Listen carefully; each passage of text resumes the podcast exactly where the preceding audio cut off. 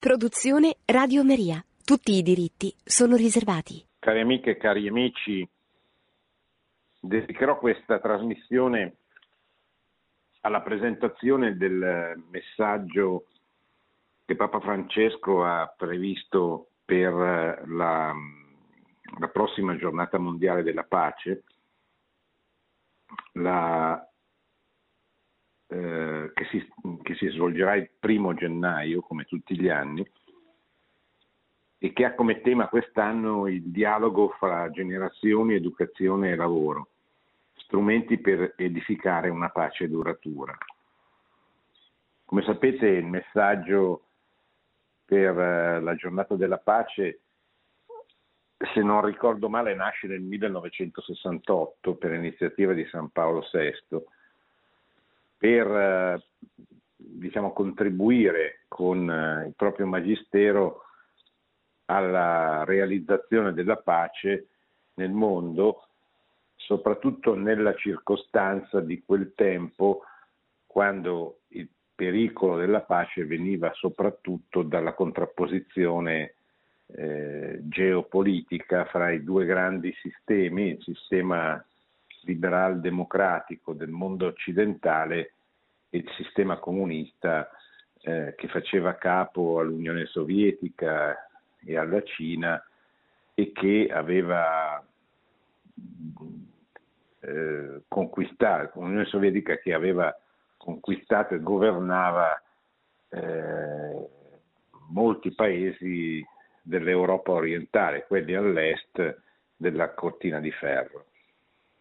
Oggi il mondo è molto cambiato rispetto a quando venne istituita questa giornata. È cambiato soprattutto in seguito alla caduta del muro di Berlino nel 1989 e alla conseguente fine dell'Unione Sovietica due anni dopo. È cambiato perché il paradigma fondamentale per interpretare, per leggere le vicende del mondo, le, la politica internazionale, non è più la contrapposizione fra i due blocchi, ma si è passati a un mondo, come dicono gli studiosi, multipolare, non più bipolare, dove c'erano due grandi punti di riferimento, ma un mondo caratterizzato dallo scontro fra le diverse civiltà che prima erano sicuramente subordinate, meno evidenti, proprio perché tutto si concentrava, tutto, quasi tutto si concentrava nello scontro principale fra il mondo occidentale e il mondo comunista. La caduta del muro di Berlino e la fine dell'Unione Sovietica hanno creato invece un mondo diverso, cioè un mondo dove sono emerse tante culture, tante civiltà eh, che prima avevano una, rappresentavano figure di secondo piano. È emersa eh, la cultura di, di, molti paesi asiatici, pensate all'India per esempio, pensate alla, allo sviluppo dell'Africa, dove sono nati paesi completamente autonomi, indipendenti, che non fanno più riferimento a uno dei due blocchi, ma fanno riferimento prevalentemente a, a loro stessi.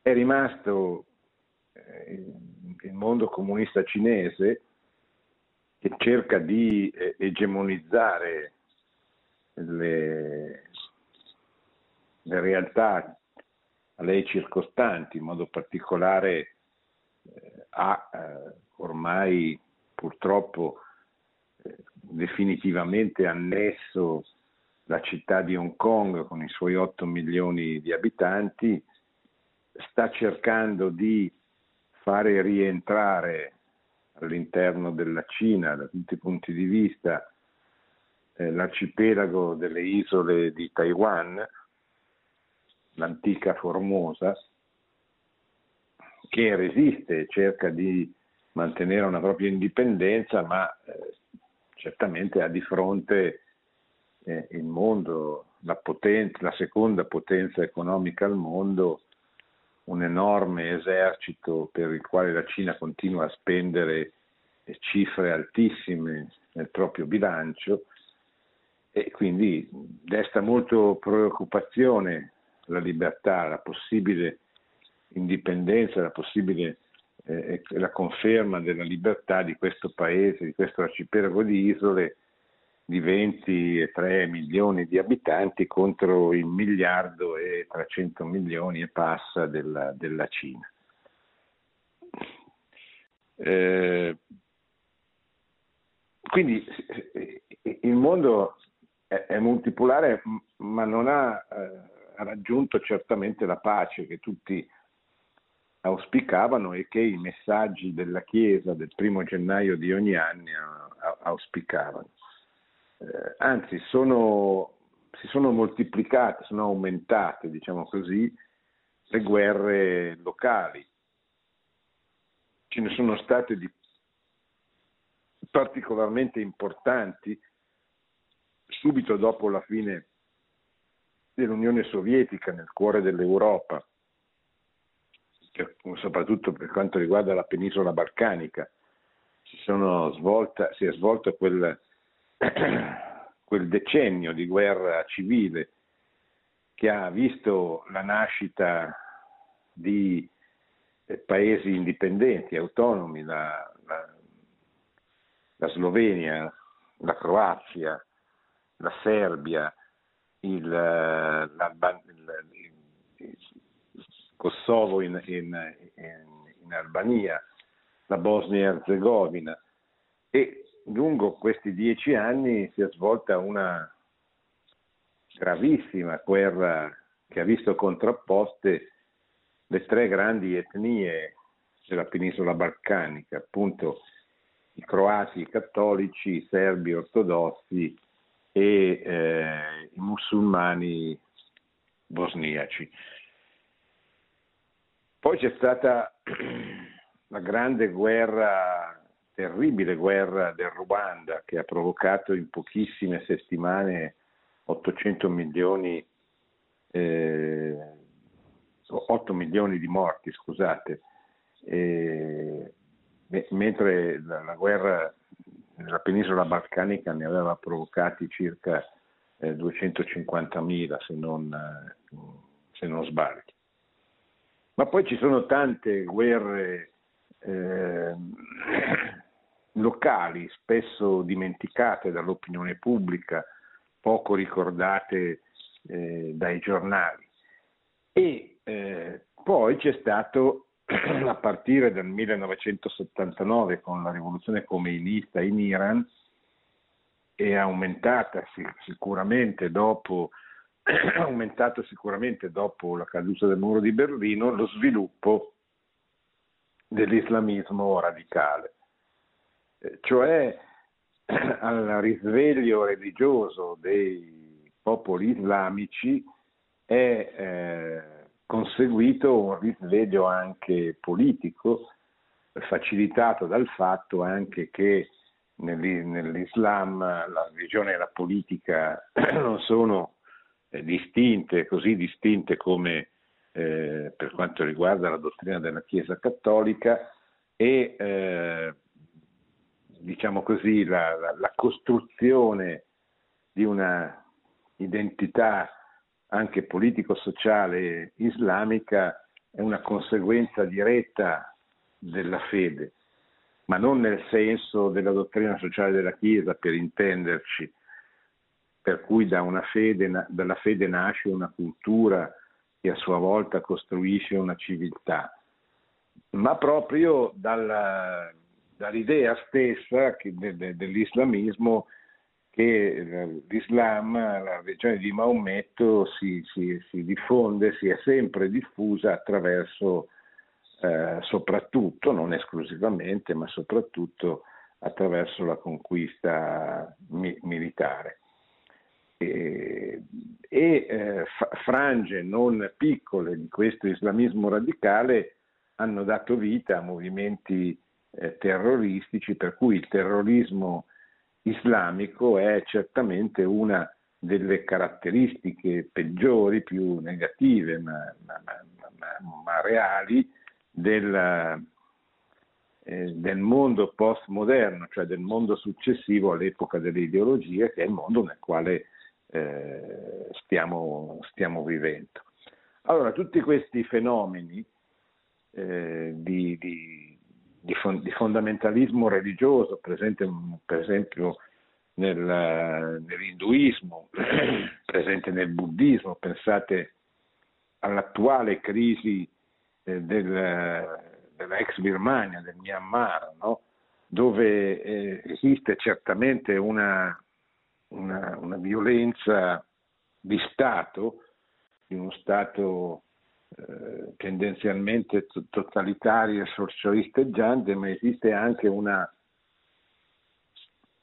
una forma di, di persecuzione contro tutte le, le religioni eh, che non siano la religione ufficiale, così come nell'induismo e nell'India in modo particolare esiste un, un partito nazionalista induista, indù, al potere che eh, sicuramente non garantisce la libertà religiosa per le altre religioni.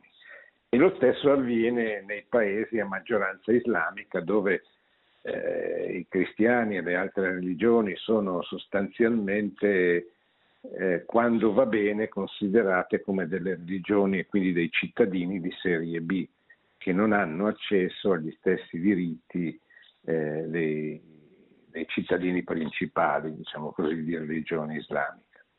Allora, tutta questa situazione eh, ha smentito la tesi per cui uno storico americano, Francis Fukuyama, aveva pensato che eh, fossimo arrivati alla fine della storia per il trionfo, in conseguenza del trionfo di una delle, delle ideologie che si erano combattute nella guerra fredda. Al contrario, questa situazione multipolare, dove non ci sono più dei, dei paesi trainanti, dominanti, o meglio, ce ne sono di più di allora, che erano sostanzialmente due. Oggi le, le forze in campo sono molto di più, e si alleano, si, si, si, prendono e si lasciano, diciamo così, a livello di, di, di alleanze. Pensate alla, così, all'alleanza di fatto, forse non eh, auspicata perlomeno dai russi, ma di fatto è quello che si sta realizzando, un'alleanza fra la Cina e la Russia in chiave anti-Stati Uniti, anti-occidentale e anti-europea. E poi pensate a tutti gli altri grandi attori, il mondo islamico, l'India, il, il Brasile, oltre evidentemente alla, alla, alla Cina, tutti questi attori che hanno un ruolo importante, eh, certo non, sono al livello del, dell'Unione del, degli Stati Uniti, mh, mm, oppure ne, neanche della Cina, ma sicuramente sono eh, realtà che hanno una voce in capitolo eh, importante. Allora, tutto questo mentre l'89, la fine dell'Unione Sovietica, sembrava che avrebbe favorito il processo di pace nel mondo, in realtà così non è stato. Sono state, sono nate, o comunque si sono estese, pic, estesi piccoli conflitti locali eh, che tuttavia permangono e rimangono un ostacolo, sicuramente un ostacolo importante alla realizzazione della pace. Ma cosa dice Santo Padre? Beh, vi leggo le parole del profeta Isaia che cita all'inizio, no? eh, Isaia 52,7. Come sono belli sui monti i piedi del messaggero che annuncia la pace Le parole del profeta Isaia esprimono la consolazione, il sospiro di sollievo di un popolo esiliato, sfinito dalle violenze, dai soprusi, esposto all'indegnità e alla morte. No? È il popolo di Israele che è stato eh, deportato due volte, il riferimento in questo caso credo che sia alla, lungo esilio, 40 anni, ai, ai, ai, ai, lunghi decenni in cui ha vissuto in, in esilio e eh, in una condizione di, di, di, di, subordinazione grave nei confronti dell'Egitto, finalmente questo popolo riottiene la libertà e, e questo è un motivo di, di, di, gioia, di pace. Su di esso il profeta Baruch si interrogava perché ti trovi in terra nemica e sei diventato vecchio in terra straniera? Perché ti sei contaminato con i morti e sei nel numero di quelli che scendono negli inferi? Per questa gente l'avvento del messaggero di pace significava la speranza di una rinascita dalle macerie della storia, l'inizio di un futuro luminoso. Così Papa Francesco. Ancora oggi, sono sempre sue parole, il cammino della pace che San Paolo VI ha chiamato col nuovo nome di sviluppo integrale, così nella Populorum Progressio, il Papa ricorda come per realizzare veramente la pace bisogna che i popoli abbiano, conoscano il vero sviluppo integrale, che non è solo lo sviluppo economico, che non è solo lo sviluppo sociale, che non è solo lo sviluppo politico, ma è tutte queste cose eh, più eh, uno sviluppo non soltanto relativo alle cose materiali, ma relativo anche al fatto che l'uomo è un, un essere dotato di corpo e, e, e di anima. Quindi un uomo deve crescere, cioè è auspicabile che cresca da un punto di vista spirituale, intellettuale, morale, oltre che dal punto di vista del, del benessere materiale della, della propria esistenza.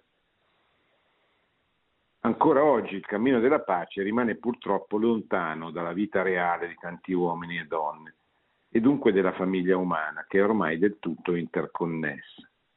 Nonostante i molteplici sforzi mirati al dialogo costruttivo tra le nazioni, si amplifica, denuncia Papa, Papa, Francesco, l'assordante rumore di guerre e conflitti, mentre avanzano malattie di proporzioni pandemiche peggiorano gli effetti del cambiamento climatico e del degrado ambientale, si aggrava il dramma della fame e della sete e continua a dominare un modello economico basato sull'individualismo più che sulla condivisione solidale. Come ai tempi degli antichi profeti, anche oggi il grido dei poveri e della terra non cessa di levarsi per implorare giustizia e pace. il dramma dell'individualismo è, diciamo così, quella, quella cultura moderna legata alla diffusione sostanzialmente del, di un'ideologia individualistica, quale è stato, quale è il, il liberalismo, e che eh, soprattutto a partire dall'illuminismo e dalla rivoluzione francese ha sostituito un tipo di società come era la società pre-rivoluzionaria, eh, che era una società eh, fondata sui, cor- sui corpi, sugli ordini, cioè dove mh, non esisteva, come sarà appunto dopo la rivoluzione, l'individuo e lo Stato, ma esistevano tutta una serie di relazioni organizzate più o meno strettamente sul territorio che facevano sì che l'uomo non fosse mai solo, non fosse mai percepito come una monade, ma fosse sempre all'interno di corpi che potevano essere innanzitutto ovviamente la famiglia, ma poi tutti quei corpi intermedi che aiutano gli uomini a perseguire i propri obiettivi sociali, politici, culturali, spirituali, sportivi, ricreativi, economici, eccetera, eccetera, eccetera. Tutte cose che si fanno, cioè si realizzano nella misura in cui ci si mette insieme, cioè si creano delle, eh, delle relazioni. Eh, l'individualismo è il rifiuto di questa visione del mondo. L'individuo è, è, è tutto e concentrato su se stesso. Oggi nelle grandi città, nella città dove abito io a Milano, sono statisticamente, è statisticamente dimostrato che il numero di persone single, di uomini o donne prevalentemente giovani che vivono da soli e che non hanno una prospettiva di far famiglia, di mettere al mondo dei figli, eccetera, ebbene questo numero è costantemente in crescita ed è eh, arrivato ad essere una percentuale importante della popolazione. Se non ricordo male, ma prendete con beneficio di inventario, il 37%, se non ricordo male perché l'ho letto un po' di tempo fa, il 37% degli abitanti di, di Milano vive eh, da single, cioè vive come, come, persona, come persona single. Sì. Abbiamo presentato qui a Radio Maria proprio quel rapporto del CISF molto importante sulla famiglia nella società post-familiare, potremmo dire la famiglia dopo la famiglia, dopo il venir meno della famiglia, e sono mo- molte numero, una percentuale significativa eh, le coppie che non hanno intenzione di mettere al mondo i figli.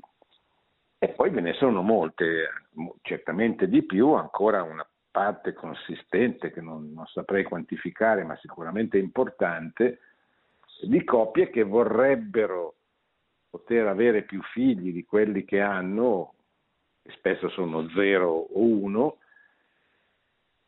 ma che non hanno le condizioni economiche e sociali che possano aiutarle a fare questo. Allora in questo caso sì è necessario fare delle, delle politiche eh, familiari eh, adeguate, eh, che però eh, risolvono, se risolvono, risolvono soltanto un pezzo del, del problema. Il problema culturale cioè il problema di avere proprio la prospettiva di costruire una società dove la famiglia abbia un ruolo molto importante, centrale, dove la trasmissione della vita sia sentito come anche un dovere civico per eh, il bene dell'umanità, della società, perché una società che non mette al mondo nuovi figli è una società destinata a morire, ci vorrà del tempo, ma sarà sicuramente destinata a morire.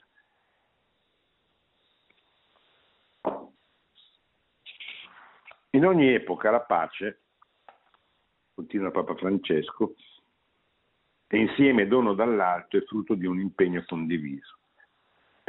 La pace è un dono anzitutto, è un dono che Dio fa agli uomini, però gli uomini devono accoglierlo questo dono, devono impegnarsi, condividere questo dono. C'è infatti, continua il Papa, un'architettura della pace dove intervengono le diverse istituzioni della società e c'è un artigianato della pace che coinvolge ognuno di noi in prima persona. Tutti possono collaborare a edificare un mondo più pacifico, a partire dal proprio cuore, e dalle relazioni in famiglia, nella società e con l'ambiente, fino ai rapporti tra i popoli e gli stati. Vorrei qui proporre tre vie per la costruzione di una pace duratura. Anzitutto il dialogo tra le generazioni. Quale dialogo tra le generazioni quale base per la realizzazione di progetti condivisi. In secondo luogo l'educazione come fattore di libertà, responsabilità e sviluppo. Infine il lavoro per una piena realizzazione della dignità umana, Si tratta di tre elementi imprescindibili per dare vita a un patto sociale senza il quale ogni progetto di pace si rivela inconsistente. Allora, che cosa significa quando il Papa parla di dialogo fra generazioni per edificare la pace? Che c'entra, uno potrebbe dire, la pace con il dialogo fra le generazioni? Ricordo una cosa che nel il messaggio del Papa non è presente, forse non è neppure con, sottintesa, eh, ma che a mio avviso abbia un ruolo importante nella, eh, nell'attaccare la pace, nel mettere in discussione la pace, la pace sociale perlomeno, la pace interna delle nazioni occidentali. E fu eh, quel, quello scontro di, di, dialettico fra giovani e, e, e anziani fra i figli e i genitori, ma sostanzialmente fra la categoria giovani che prima non esisteva e diciamo gli uomini nel pieno loro, delle loro facoltà, gli uomini in carriera, diciamo così, la classe genitoriale, la classe precedente, questi eh, giovani che hanno cominciato a, protestare. Questa contrapposizione dialettica nasce nel 68 ed è certamente uno degli elementi che ha contribuito e contribuisce a far venire meno la pace all'interno delle nazioni. Certo, questo è soprattutto un problema interno delle nazioni, ma eh, ha delle conseguenze sicuramente universali. In un mondo ancora stretto dalla morsa della pandemia, che troppi problemi ha causato, Alcuni provano a fuggire dalla realtà rifugiandosi in mondi privati e altri la affrontano con violenza distruttiva. Ma tra l'indifferenza egoista e la protesta violenta c'è un'opzione sempre possibile, il dialogo, il dialogo fra le generazioni. Ogni dialogo sincero, pur non privo di una giusta e positiva dialettica, esige sempre una fiducia di base tra gli interlocutori. Di questa fiducia reciproca dobbiamo tornare a riappropriarci. L'attuale crisi sanitaria ha amplificato per tutti il senso della solitudine e il ripiegarsi su se stessi. Alle solitudini degli anziani si accompagna nei giovani il senso di impotenza e la mancanza di un'idea condivisa di futuro. Tale crisi è certamente dolorosa, in essa però può esprimersi anche il meglio delle persone. Infatti, proprio durante la pandemia, dice il Papa, abbiamo riscontrato in ogni parte del mondo testimonianze generose di compassione, di condivisione, di solidarietà. Dialogare significa ascoltarsi, confrontarsi, accordarsi e camminare insieme. Favorire tutto questo tra le generazioni vuol dire dissodare, eh, scusate, dissociare il terreno duro, dissodare il terreno duro e sterile del conflitto e dello scarto per coltivarvi in questo terreno i semi di una pace duratura e condivisa. Anche per la pace potremmo dire bisogna seminare, cioè bisogna non preoccuparsi immediatamente, ansiosamente del raccolto, di voler vedere subito gli effetti del proprio lavoro, del proprio apostolato, del, del proprio intervento. No, eh, bisogna seminare, bisogna seminare la verità perché gli uomini la riconoscano e bisogna seminare la pace perché gli uomini la accettino. Bisogna seminare l'amore perché gli uomini lo mettano in pratica gli uni con gli altri, eccetera. Allora, tutto questo eh, deve far sì, soprattutto per chi ha il dono della fede, per i credenti, deve portare, dovrebbe portare alla meditazione costante e la più frequente possibile della parabola del seminatore. Mentre lo sviluppo tecnologico ed economico ha spesso diviso le generazioni, le crisi contemporanee rivelano l'urgenza della loro alleanza. Da un lato i giovani hanno bisogno dell'esperienza esistenziale, sapienziale e spirituale degli anziani. Dall'altro gli anziani necessitano del sostegno, dell'affetto, della creatività e del dinamismo dei giovani. Le grandi sfide sociali e i processi di pacificazione non possono fare a meno del dialogo fra i custodi della memoria, che sono gli anziani, e quelli che portano avanti la storia, i giovani, e neanche della disponibilità di ognuno a fare spazio all'altro, a non pretendere di occupare tutta la scena perseguendo i propri interessi immediati, come se non ci fossero passato e futuro. La crisi globale che stiamo vivendo ci indica nell'incontro, nel dialogo tra le generazioni, la forza motrice di una politica sana, che non si accontenta di amministrare l'esistente con rattoppi o soluzioni veloci, ma che si offre come forma eminente di amore per l'altro nella ricerca di, progetti, di progetti condivisi e sostenibili. Se nelle difficoltà sapremo praticare questo dialogo intergenerazionale, potremo essere ben radicati nel presente e da questa posizione frequentare il passato e il futuro. Frequentare il passato per, per imparare dalla storia e per guarire le ferite che a volte ci condizionano. Frequentare il futuro per alimentare l'entusiasmo, far germogliare i sogni, suscitare profezie, far fiorire le speranze. In questo modo uniti potremo, potremo imparare gli uni dagli altri. Questa è una lunga citazione dalle, dall'esortazione apostolica post-sinodale Christus Vivit, Vivit del 2019 di Papa Francesco. Vanno perciò apprezzati e incoraggiati i tanti... No, scusate, eh, ho, ho sbagliato. In questo modo uniti potremo imparare gli uni dagli altri, ma senza le radici come potrebbero gli alberi crescere e produrre frutti? Qui il Papa ripete un, un tema a lui molto caro, quello delle radici, quello dei nonni, diciamo così, dei custodi della memoria, perché senza memoria si fa veramente fatica a costruire ed andare avanti. E noi eh, non dobbiamo fissarci su torti ricevuti, su cose così. Dobbiamo imparare a superare, a perdonare, eccetera. Ma non possiamo dimenticare la nostra storia, le nostre origini, le nostre radici. Perché un uomo senza radici è una canna sbattuta dal vento. È un uomo che non sa chi è, non sa quindi da dove viene, non sa che cosa fare, e quando è colpito dalla malattia o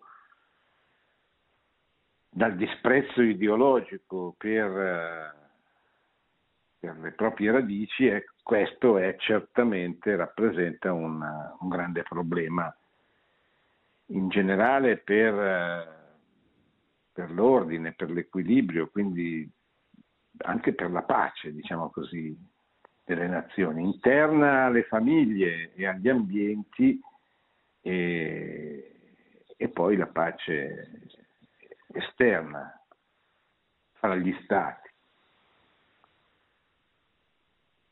Basti pensare al tema della cura della nostra casa comune. L'ambiente stesso, infatti, dice il Papa, è una, questa è una citazione del Laudato Si, è un prestito che ogni generazione riceve e deve trasmettere alla generazione successiva. Vanno perciò apprezzati e incoraggiati i tanti giovani che si stanno impegnando per un mondo più giusto e attento a salvaguardare il creato, affidato alla nostra custodia. Lo fanno con inquietudine, con entusiasmo, soprattutto con senso di responsabilità di fronte all'urgente cambio di rotta che ci impongono le difficoltà emerse dall'odierna crisi etica e socioambientale. D'altronde, l'opportunità di costruire assieme percorsi di pace non può prescindere dall'educazione e dal lavoro, luoghi e contesti privilegiati del dialogo intergenerazionale. È l'educazione a fornire la grammatica del dialogo tra le generazioni. ed è nell'esperienza del lavoro che uomini e donne di generazioni diverse si ritrovano a collaborare, scambiando conoscenze, esperienze e competenze in vista del bene comune. Negli ultimi anni è sensibilmente diminuito a livello mondiale il bilancio per l'istruzione e l'educazione, considerate spese piuttosto che investimenti. Vediamo il terzo punto, come diceva prima Papa Francesco, quello relativo all'educazione e all'istruzione.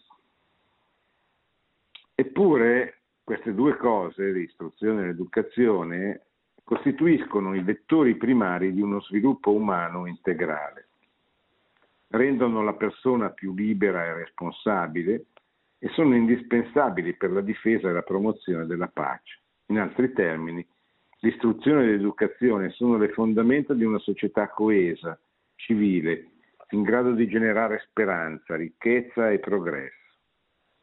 Le spese militari, invece, sono aumentate, superando il livello registrato al termine della guerra fredda, e sembrano destinati a crescere in modo esorbitante. È dunque opportuno e urgente che quanti hanno responsabilità di governo elaborino politiche economiche che prevedano un'inversione del rapporto fra gli investimenti pubblici nell'educazione e i fondi destinati agli armamenti. Quello che dice il Papa è che cioè, l'educazione non può essere lasciata a se stessa ha bisogno di un grande sostegno anche economico ed è un po' assurdo, anche se eh, realisticamente bisogna tener conto delle contrapposizioni che ci sono, del fatto che eh, ci si debba difendere da potenziali attacchi interni come il terrorismo, ma purtroppo anche esterni come potenziali, quindi è chiaro che eh, è realistico pensare che le nazioni, continu- gli stati continueranno a curare anche la propria indipendenza dal punto di vista militare. Però è singolare che aumentino le spese militari e diminuiscano le spese per l'educazione e l'istruzione. Questa povera benedetta scuola eh, rimane sempre, magari si, se ne parla tanto per qualche giorno, ma poi i provvedimenti concreti non vengono presi sostanzialmente. E questo ormai da, da decenni, dall'inizio della Seconda Repubblica. La scuola non è mai stata, così come la famiglia, non sono mai state, soprattutto la famiglia, oggetto di un intervento specifico a sostegno delle politiche familiari e delle politiche per la nascita dei, dei bambini. È dunque opportuno e urgente che quanti, hanno, che quanti hanno responsabilità di governo elaborino politiche economiche che prevedano un'inversione del rapporto fra gli investimenti pubblici nell'educazione e i fondi destinati agli armamenti. D'altronde, il perseguimento di un reale processo di disarmo internazionale non può che arrecare grandi benefici allo sviluppo di popoli e nazioni, liberando risorse finanziarie da impiegare in maniera più appropriata per la salute, la scuola, le infrastrutture, la cura del territorio e così via. Auspico, continua il Papa, che nell'investimento sull'educazione, che all'investimento sull'educazione si accompagni un più consistente impegno per promuovere la cultura della cura. Cos'è la cultura della cura? È considerare una persona come da curare, cioè da accompagnare con amore. Eh, la cultura della cura è avere la consapevolezza che hai di fronte una persona della quale tu medico ti devi fare carico. Non importa che questa persona abbia cent'anni o dieci, non importano le sue idee, quello che importa è che eh, venga curata, per faccio, viene spontaneo, inevitabile l'esempio dell'eutanasia. Cioè viviamo in un paese dove sono state raccolte le firme per poter uccidere il consenziente, per togliere il reato di omicidio del consenziente. Allora tutto questo ci deve far pensare, ma perché ci sono forze che arrivano a questo? Perché evidentemente la cultura della morte, che ha denunciato così bene San Giovanni Paolo II, è ancora spinta e sostenuta da forze eh, economicamente enormi, di fronte alle quali siamo veramente come eh, Davide di fronte a Goria, con la speranza che si ripeta anche, anche oggi questo, eh, questa contrapposizione. Quindi auspico, dice il Papa, che all'investimento sull'educazione si accompagni un più consistente impegno per promuovere la cultura della cura. Essa, di fronte alle fratture della società e all'inerzia delle istituzioni, può diventare il linguaggio comune che abbatte le barriere e costruisce ponti. Un paese cresce, questa è una citazione da dall'enciclica di, di, Francesco, Fratelli Tutti, un paese cresce quando dialogano in modo costruttivo le sue diverse ricchezze culturali. La cultura popolare, la cultura universitaria, la cultura giovanile, la cultura artistica e la cultura tecnologica, la cultura economica e la cultura della famiglia e la cultura dei media. È dunque necessario forgiare un nuovo paradigma culturale attraverso un patto educativo globale per e con le, generazioni, le giovani generazioni, che impegni le famiglie, le comunità, le scuole, le università, le istituzioni, le religioni, i governanti, l'umanità intera nel formare persone mature. Questo è un videomessaggio di Papa Francesco del 15 ottobre del 2020. Un patto, patto lo richiama così il Papa, che promuova l'educazione all'ecologia integrale secondo un modello culturale di pace, di sviluppo, di sostenibilità incentrato sulla fraternità e sull'alleanza fra l'essere umano e l'ambiente. Investire sull'educazione, sull'istruzione dei giovani e delle giovani generazioni è la strada maestra che le conduce attraverso una specifica preparazione a occupare con profitto un giusto posto nel mondo del lavoro. Infine, promuovere e assicurare il lavoro costruisce la pace, cioè il terzo punto. Il lavoro è un fattore indispensabile per costruire e preservare la pace. Esso, il lavoro, è espressione di sé e dei propri doni, ma anche impegno, fatica, collaborazione con altri, perché si lavora sempre con o per qualcuno. In questa prospettiva marcatamente sociale, il lavoro è il luogo dove impariamo a dare il nostro contributo per un mondo più vivibile e bello. La pandemia del Covid-19, continua Papa Francesco, ha aggravato la situazione del mondo del lavoro che stava già affrontando molteplici sfide. Milioni di attività economiche e produttive sono fallite. I, lavori, I, lavoratori precari sono sempre più vulnerabili. Molti di coloro che svolgono servizi essenziali sono ancora più nascosti alla coscienza pubblica e politica. L'istruzione a distanza ha in molti casi generato una regressione nell'apprendimento e nei percorsi scolastici.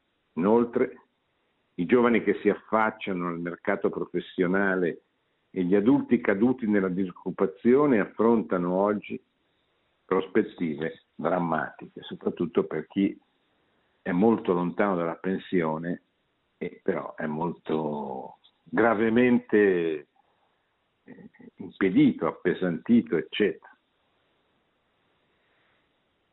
In particolare l'impatto della crisi sull'economia informale che spesso coinvolge i lavoratori migranti è stato devastante. Molti di loro non sono riusciti, non sono riconosciuti, scusate, dalle leggi nazionali, come se non esistessero. Vivono in condizioni molto precarie per sé e per le loro famiglie. esposti a varie forme di schiavitù e privi di un sistema di welfare che li protegga. A ciò si aggiunga che attualmente solo un terzo della popolazione mondiale in età lavorativa gode di un sistema di protezione sociale o può usufruirne solo in forme limitate. In molti paesi crescono la violenza e la criminalità organizzata, soffocando la libertà e la dignità delle persone, avvelenando l'economia e impedendo che si sviluppi il bene comune.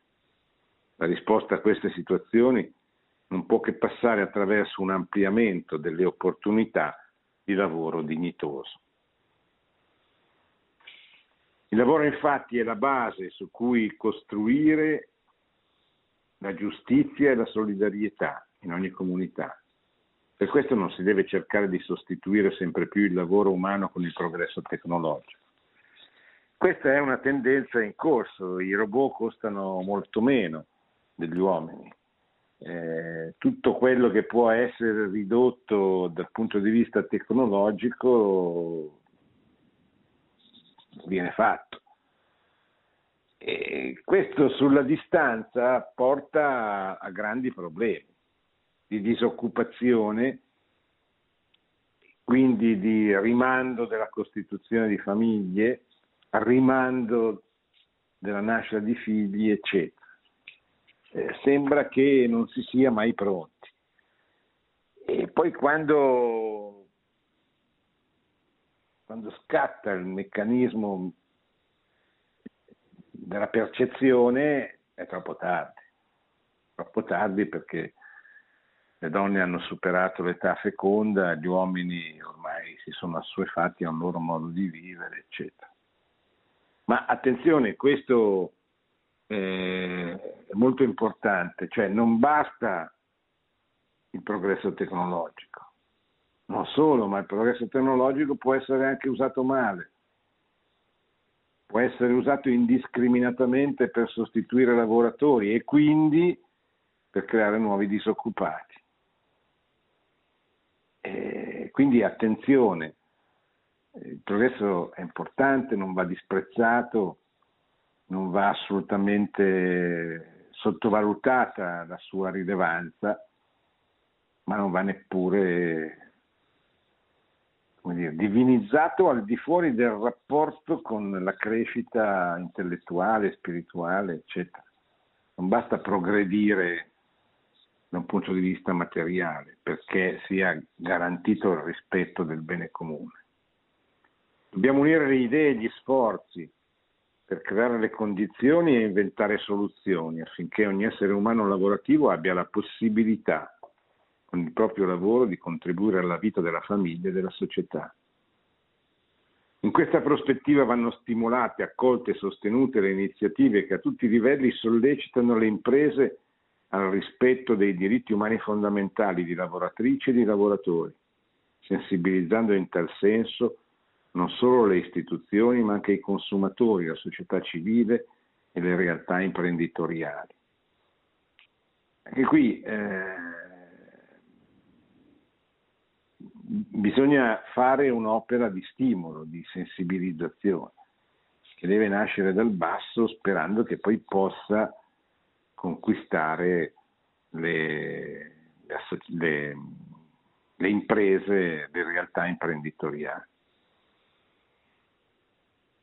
Cari fratelli, mentre da questo punto, su questo aspetto la politica è chiamata a svolgere un ruolo attivo, mentre cerchiamo di riunire gli sforzi, di unire gli sforzi per uscire dalla pandemia, vorrei rinnovare, dice il Papa, il mio ringraziamento a quanti si sono impegnati e continuano a dedicarsi con generosità e responsabilità per garantire l'istruzione, la sicurezza e la tutela dei diritti, per fornire le cure mediche, per agevolare l'incontro tra familiari e ammalati per garantire sostegno economico alle persone indigenti o che hanno perso il lavoro e assicuro il mio ricordo nella preghiera per tutte le vittime e le loro famiglie.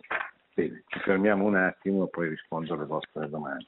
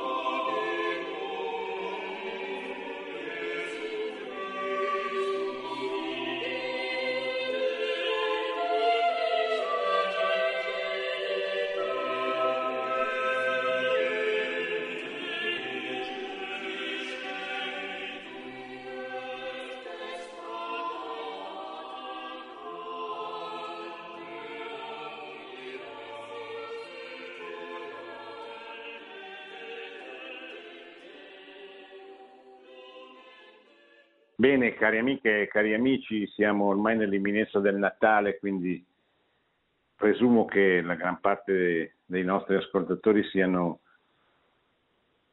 mentalmente orientati sul tema, e giustamente sul tema del prossimo imminente Natale.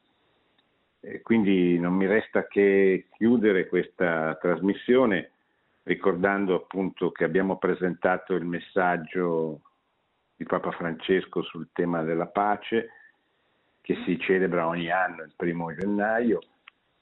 E il Papa ha toccato sostanzialmente eh, tre punti per una pace duratura, cioè il dialogo fra le generazioni, come spesso ricorda fra i nonni e i nipoti, i nonni che sono coloro che custodiscono la memoria, la trasmettono attraverso i loro figli e i, genitori, i nipoti che la ricevono per, per, per poi renderla viva attraverso il loro entusiasmo, attraverso il loro impegno nella vita, nella vita militante, diciamo così, nella vita quotidiana, eccetera importante anche in ottica di pace, perché la memoria, per esempio, delle atrocità della guerra, che ormai da tanti decenni, eh, la guerra, nel senso la guerra mondiale, la guerra che ha coinvolto tutti i popoli, ormai da molti decenni non si, non si realizza più, cioè le persone diciamo ormai che stanno diventando anziane hanno conosciuto la tragedia della seconda guerra mondiale. E quindi qualcheduno che, che l'ha, l'ha, l'ha conosciuta la trasmetta, ne custodisca la memoria e la renda fruibile ai più giovani è veramente una testimonianza preziosa perché non c'è come il racconto di chi ha vissuto la tragedia della guerra per fare capire quanto la guerra sia da evitare in tutti i modi, in ogni modo, soprattutto la guerra moderna, la guerra della distruzione di massa, la guerra che coinvolge non soltanto gli eserciti ma tutte le popolazioni civili. E e, e, nella guerra la tragedia della, ancora più grossa della guerra civile, che diffonde un odio che non se ne va, se non con il passare di lunghe generazioni, eccetera. Poi l'altro elemento che il Papa ha sottolineato per edificare una pace duratura è l'educazione. Oggi si spendono tanti soldi per le armi e sempre di meno per l'educazione e l'istruzione. L'educazione serve ad aiutare le persone a confrontarsi, a ragionare, ad ascoltarsi, invece che a pretendere di imporre il proprio punto di vista sempre e comunque. E il terzo è il lavoro.